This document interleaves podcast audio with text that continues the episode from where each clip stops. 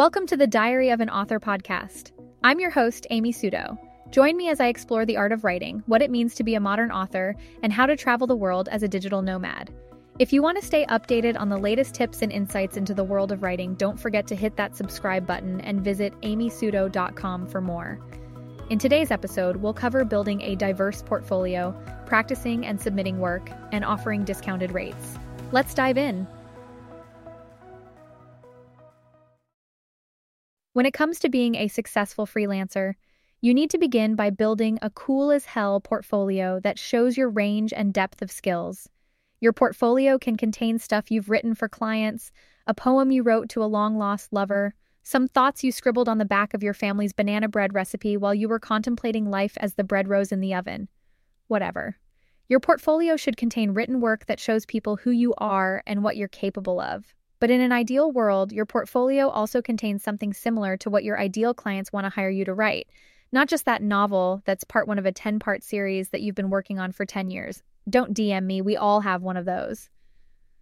Practice in public. I get a lot of questions from new freelancers asking how to build their portfolio if they don't have any clients or experience. To be honest, most of the clients I've worked with hired me off of this here blog. That's crazy considering I mostly write about that one time I failed a pasta making class in Italy.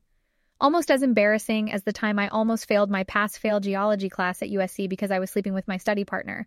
There's a joke about rocks in here, but I'm not going to make it. Anyways, when I talk about practicing in public, I mean that no matter what type of freelancer you are, you should be sharing your skills and sharpening them on a public forum. I practice my famed witticisms here on my blog. You could also have a Twitter or an email newsletter or Substack.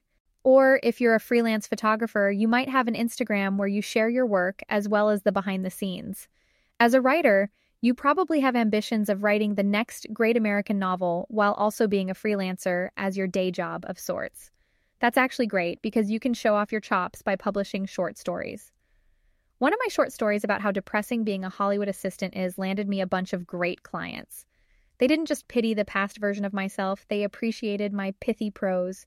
Another way to get your work out there is to submit your personal essays to publications. That's what I did when I came out as bisexual through a personal essay in the LA Times. Just live your life online, y'all. As long as you're staying true to you and sharing things you're comfortable with, you'll strike a chord with readers.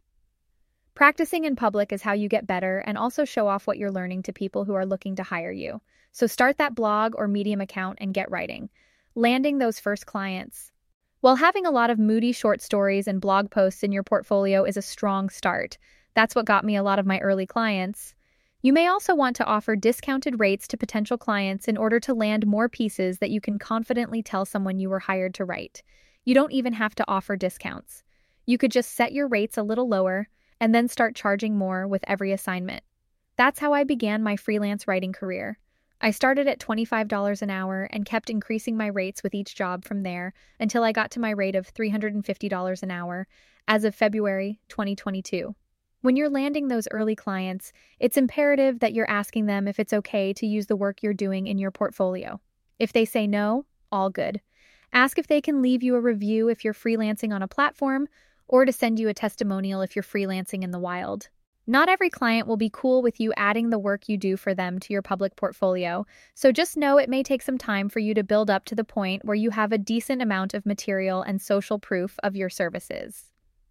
Do a portfolio audit every six months. As a freelance writer, I recommend you revisit your portfolio, website, and profile every six months and do an audit.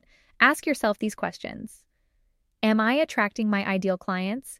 Is there a freelance writing niche I want to move into but don't have samples for? What portfolio items should I generate next to get the type of clients I want? Are there samples that no longer represent who I am as a writer that I need to replace? Does my portfolio show my personality as a writer and a freelancer? From there, trim and add to your portfolio accordingly. How to build your freelancing portfolio for those with imposter syndrome. The only thing stronger than my imposter syndrome is my desire to make cool things. If you're someone who also struggles with showcasing their skills, I've got news for you. There's someone out there that's half as talented as you charging three times what you're charging. There's a shortage of skilled freelancers, and the world needs you. Seriously, people talk all the time about the freelance platforms being oversaturated. That's not true, trust me. I hire freelancers all the time for my own work. So don't worry too much about whether or not something is good or not. Just post it. Keep refining your skills, but know that your skills get better by accumulating your 10,000 hours. You can always go back and edit your portfolio or your blog later. Do you know how many posts I've deleted on this blog from back when I was 12? So many. Have the confidence to back up your work, even if you're faking it until you make it. Just remember, we're all living in a simulation, so just play the game and have some fun while doing so. Freelance writing, a garden that grows over time. I got very into gardening over the past two years. By very into gardening, I of course mean the radishes I'm growing have been close to death several times, but I have drowned them in water, so I think they will actually grow now. Gardening fascinates me because I can walk out onto my roof and see totally new growth of my plants that feels surprising and satisfying. I can also walk outside after neglecting them for a week and see that yes, plants do need water and some TLC to survive. Who knew? I see freelancing much like building a garden. It takes time and consistent watering to grow. I've been freelancing for around five years, but I really kickstarted my full time freelance writing career in the summer of 2020. Before then, I didn't take it seriously. It was a part time thing I did in between jobs. But when I really committed to watering my own garden, it grew on a daily basis, and I'm able to grow some really lovely produce I can put on the table every night. There's something so satisfying about growing what you eat and being able to provide for yourself. That's why I write articles here on my blog to help new freelancers and created my Freelancing 101 guide that you can find on my website. Go check it out.